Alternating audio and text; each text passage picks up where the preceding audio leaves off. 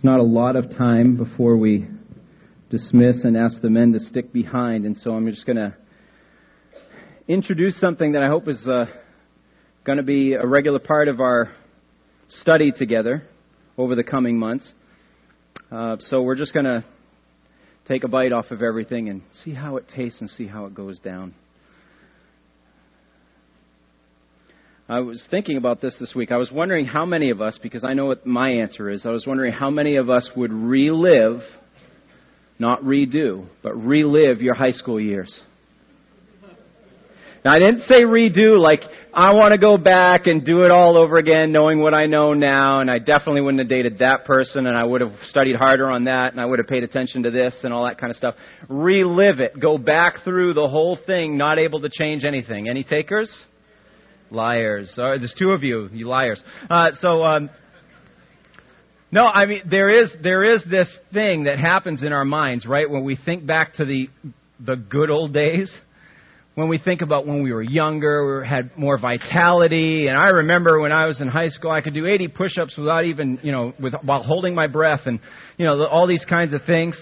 Uh, that you know, every girl loved me, and all that kind of stuff. And relationships weren't. There was no drama. There was any of those.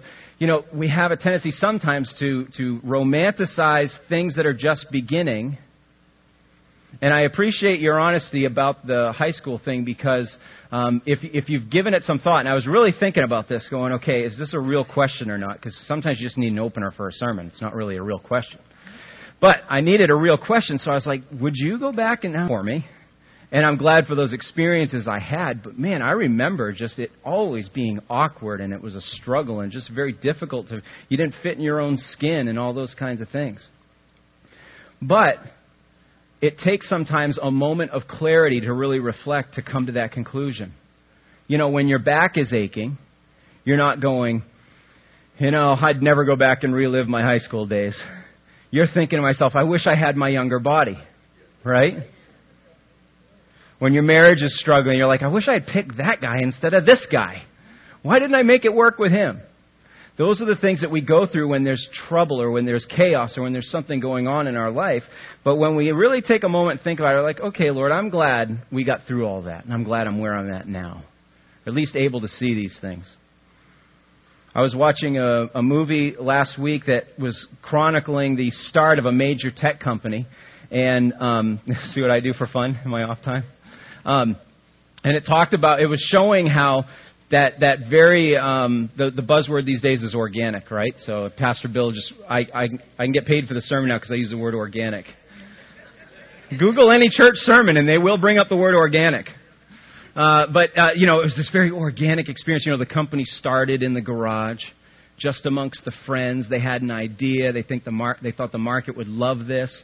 Sure enough, the market loved it, and so a backer came in, somebody with some real deep pockets said, I can get behind this, and then they started writing some contracts, and the guys were initially thinking, we get paid to do the thing that we love to do, and they spent all this time in like this assembly line in the garage doing this, but then the, the idea really took off, and it got real substantial real quick. And the film almost shows it jump like that until all of a sudden it's a corporate complex and people are dressed up a little bit better. There's a board of directors, like people that really know what they're doing with business. And you see the guys that were on the ground floor starting to really struggle with this concept that as we've gotten bigger, we've lost that organic feeling. We've lost the looseness. We lost the, the risk. We've lost the, uh, the newness to everything. And, and I was watching this going, you know, isn't that what we do?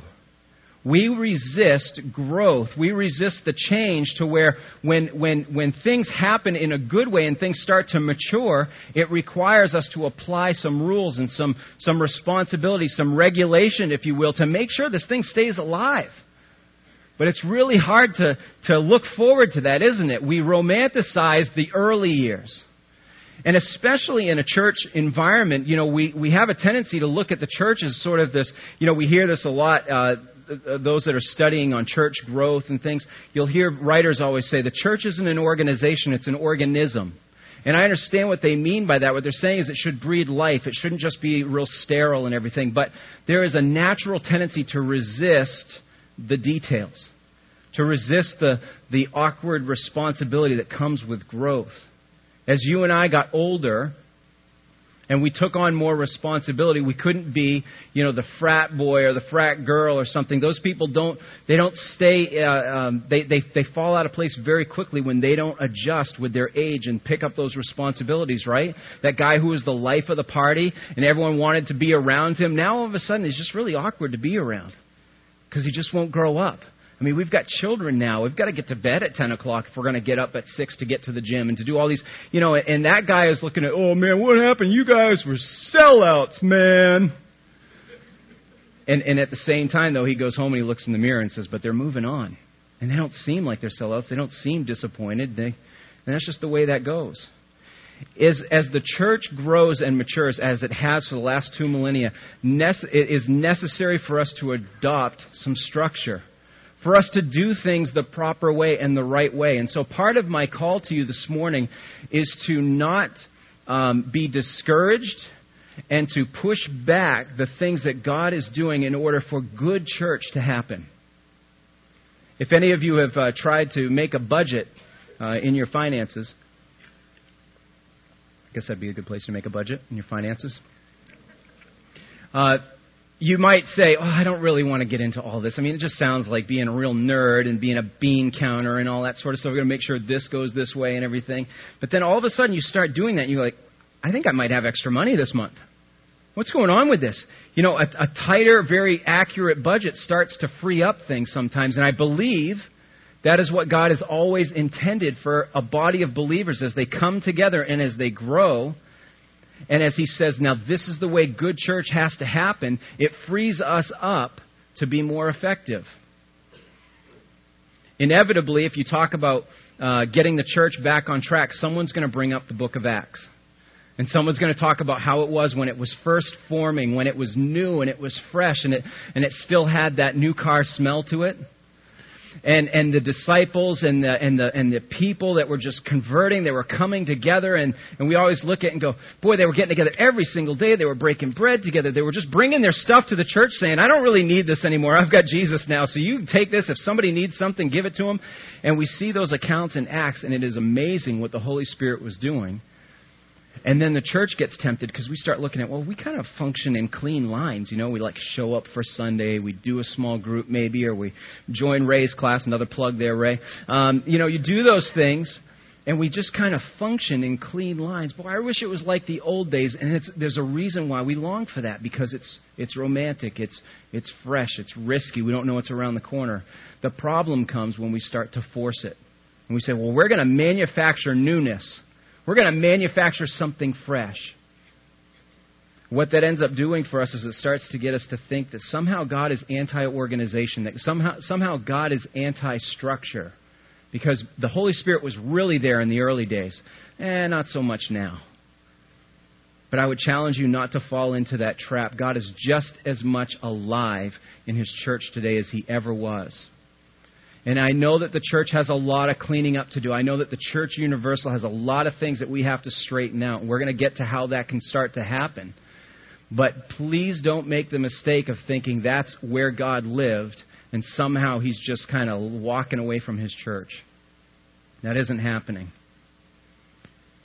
I'm going to make a fairly bold statement. It might sound a little self serving since I'm a pastor here on staff, but uh, here it goes anyway. The success of the church has always been and will always be built on strong leadership. As we start getting back to the scriptures, because I want to challenge us as we go through this series, probably once a month for a while, we're going to start looking at what does God want to call us back to for, for a strong, stable church environment. And I believe it starts with leadership. And so God has, has given us some instruction on what He wants us to be focusing on. And, and we know that leadership isn't going in a great direction around us, is it? I mean, all you have to do is pay attention to a few headlines and see what's going on with Putin and, and taking over Crimea and like muscling up on the Ukraine and now this this big war about is Obama looking weak and is Putin looking more manly and everything. Like leadership and the definition of leadership is really up in the air and it's really kind of murky. And uh, if you and I would just take any leader you could picture, of course, we're going to think of the top office in the country, but think of our local governments, think of the business that you work in, and think about how we have watered down the definition of leadership so much so that it becomes almost like a game of American Idol where it becomes where we look for other things in our leaders other than something that we can really sink our teeth into, something that is built on a foundation. And God is saying it's not just the culture around you. The scarier warning has come to the church. In 1 Timothy 4, uh, in the beginning of the chapter, Paul warns Timothy in his letter. Paul is trying to uh, shape up Timothy. He's trying to encourage him. Timothy is taking on this responsibility of leading the church in Paul's absence. Paul can no longer just make it to Timothy, and so Paul knows part of good leadership is to, to plant and give room to breathe. And so as he's doing that, he's sending him these two letters. And he's trying to encourage him what to be on the lookout for. And he says in chapter 4, he says, But the Spirit explicitly says that in later times, some will fall away from the faith, paying attention to deceitful spirits and doctrines of demons, by means of the hypocrisy of liars, seared in their own conscience as with a branding iron. In the second letter, he doesn't uh, let off the gas. He says, For the time will come when they will not endure sound doctrine, but wanting to have their ears tickled, they will accumulate for themselves teachers in accordance to their own desires what Paul is warning Timothy about is that don't, don't think this is just going to naturally start falling apart. There is going to be a time where it's going to accelerate, where people are going to no longer be able to tolerate real truth or what he referred to as sound doctrine, and they will actively find your replacement, Timothy. They will go and say, We're done with this kind of teaching. We are shutting that off, and we are going and seeking the thing that we want to hear.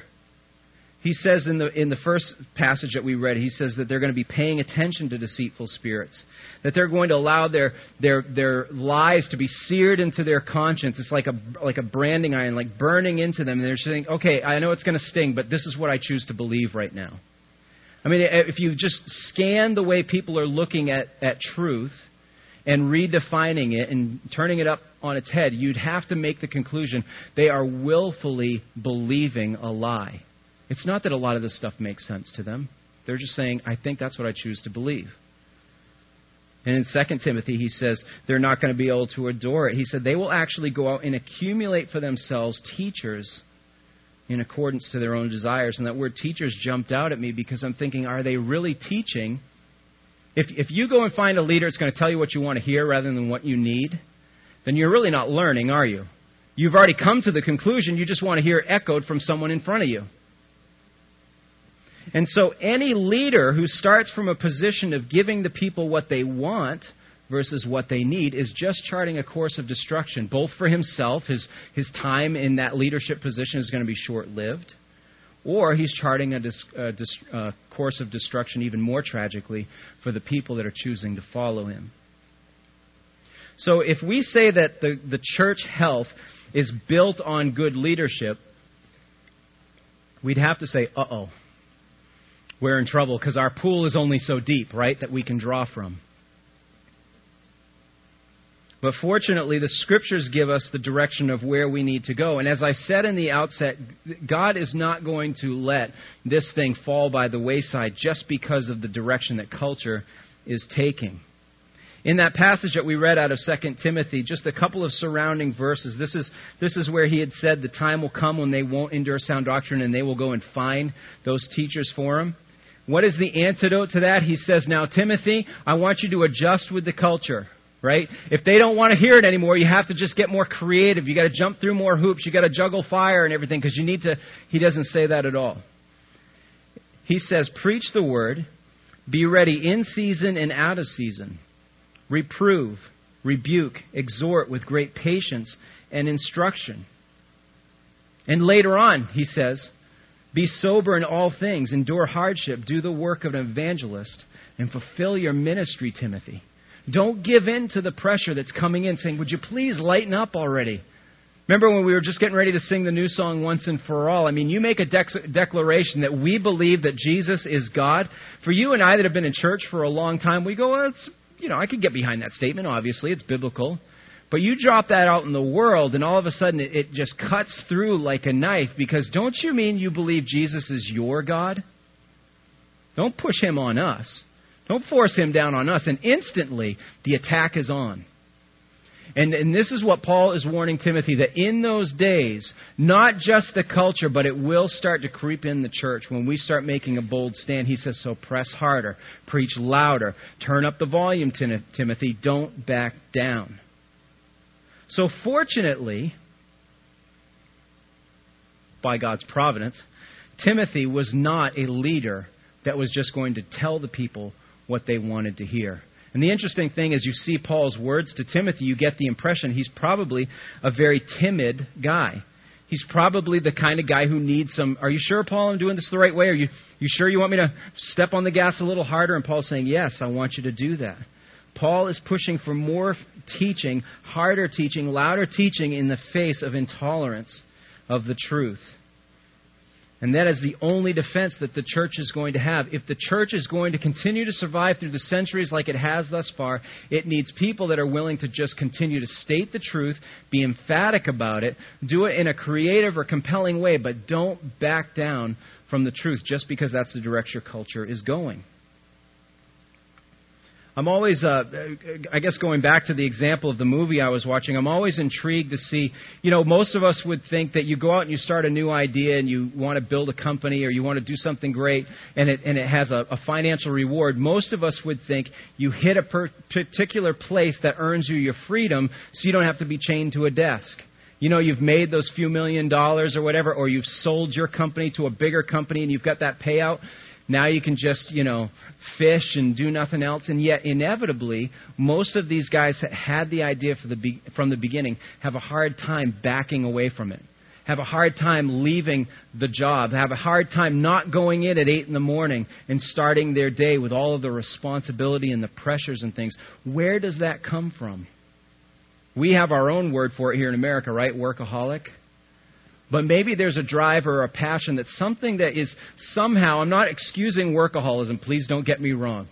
But maybe it started off with something that is in the image of our, of our Creator as we are, uh, are, as, as man is made in the image of God because God has this baby that he's, that he's formed, if you will, if I could put that in quotes. God is, has this baby called the church. And he says, I want my love, I want ministry, I want everything that I am to be represented through this, this poor, broken little vessel. This incomplete, imperfect, people led people populated thing that is going to mess it up along the way, is going to, is going to uh, change directions. I'm going to have to keep pulling them back. I'm going to have to set them straight. They're going to come up with all sorts of varieties on how to do this. These people are going to emphasize this more than these people, and they're going to be out of balance and everything. But this is the, the vehicle I have chosen to, to demonstrate to the world my love and my patience and all of the things that I am and about the character of God. And God is not about to watch that thing crumble when He's put that much into it. I mean, He gave His very life for the church. And so when we watch uh, uh, God not back away from this, when we see Him not let off the gas pedal, we have to trust He has a reason for doing this. He's not going to let this falter. And so he's given us a standard. He's given us something that we can that we can look to and say, what is the way that the church is supposed to function? Where do we start? And as I said, if we're starting with leadership, let's go to the words that Paul has given Timothy uh, in just a few minutes that we have here. Chapter 3, beginning in verse 1. Paul tells Timothy it's a trustworthy statement. He's emphasizing, I want you to really listen to this because you can stand on this one. If any man aspires to the office of overseer, it's a fine work he desires to do. An overseer, let's define that then, must be above reproach, the husband of one wife, temperate, prudent, respectable, hospitable, able to teach, not addicted to wine or pugnacious, but gentle, peaceable, free from the love of money. He must be one who manages his own household well keeping his children under control with all dignity. But if a man does not know how to manage his own household, how will he take care of the church of God? and not a new convert, so that he'll not become conceited and fall into the condemnation incurred by the devil. And he must have a good reputation with those outside the church, so that he will not fall into reproach and the snare of the devil. Now, the overseer that Paul is referring to is who we would call an elder or a pastor or a shepherd, somebody who is leading, charged and tasked with leading the flock of God. And you can see from this list that, that the, the, the list is pretty steep. There's a lot of things in there that you would say, okay, that's going to be hard to find those people. And so what we're going to do is each time we open up this passage, we're going to define uh, these, these phrases and these qualifications step by step. But an elder, we, we were teasing the uh, membership class. We just did a few weeks of eldership classes and uh, uh, eldership classes, membership classes. And I always ask the elders to, to stop in and sort of introduce themselves and share their testimony about how they came to know the Lord. And um, and I was disappointed because none of the elders showed up with their black robe cloaks and their staff that we gave them when we voted them in as elders and uh, and and that obviously isn't the truth that they don't have that. But sometimes when we think of an elder, we think of this very austere figure and secretive, and the meetings that we have are in the in, in the dark corners of the church and everything. In fact, when we meet as a shepherding team, is what we call our elder team. Uh, it's well lit, and there's usually peanut M and M's available. So it's real, you know, real serious and ominous. But um, what we're going to discover as we begin to define what makes an elder is you're going to see that God has always provided for his bride the right kind of leadership if the people are looking for it, if the church is being responsible to raise it, and if the church is being faithful enough to stick to the standard that God has given us. So when we keep coming back to this passage of Scripture, what we're going to be establishing is that the very primary step that we need to take to strengthen the church and ensure its longevity is to make sure the leadership is right. And make sure the leadership uh, can look in the mirror of these passages of Scripture, of these verses and qualifications, and say, this is, this is who I am, this is who I need to continue to be by the grace of God. You know, the interesting thing about these qualifications is as you look at what the world would put up as a leader, I know what you're expecting me to say. If you put those two lists together and you say, over here we have God's list of the leaders of the church, and it has this really nice ring to it. It's pretty steep, but at the same time, we're going, okay, I can really see why God would use somebody like that to lead the church. And then you put the world's list up, what you'd expect to see on the world's list, written by Satan himself, is the exact opposite of every point of that list. Uh, that counter to that that there's no agreement in anything. But, but here's the deception of the enemy is he will take all the best things that God has created and he'll just tweak it. He'll taint it. And so you look at this list and you say, I bet we could find people in our higher offices, people in our in our workplaces, people in our family and stuff that resemble some pieces of these things to some extent, but something's just a little off. And understand that has been the patient strategy of the enemy all along. If I can tweak it, manipulate it, and just taint it a little bit, eventually it will weaken the church. Eventually it will water it down. Eventually you'll end up with what we see now globally, which is a church that is really shaking by the knees at the things that are coming to our doorstep. But it is not everywhere. God is not done with the church. God has leadership in place. And by God's grace, your church here at Faith will continue to strive to uphold these qualifications, albeit extremely imperfectly. But that is where we're going to begin. So let's get ready to go down this journey. Please review this passage of Scripture, even if you would, and start looking at some of these words. I mean, pugnacious, really? Who wants to define? No, don't do. Would you please stand? Lord God, in the, uh, in the brief time that we had this morning, I pray that your word uh, fell on hardened hearts. I pray it was also an encouragement to those, Lord, that are hungry for you. I pray, Lord, that uh, even as we just are skimming the surface of, of this passage, that you would give your people confidence in your strength. Give people confidence in your ability to maintain and to protect your bride, the church. Lord, all we strive to do is to care for it the best we can. Following your voice, following your leadership, Lord, for you are the perfect one. And so, God, as we lift our voices up this morning, as we offer you our praise and our prayers and our attentive minds and hearts to your word, I pray you'd continue to be pleased with your people to enough in order to continue to use us, to bring in the lost, to bring in the hopeless, to bring in the wanderer, and to point them on a new direction. So, Lord, we thank you, God, for all that you do through this body and the many that are like it around the world. In Jesus' name we pray. Amen. I'm going to ask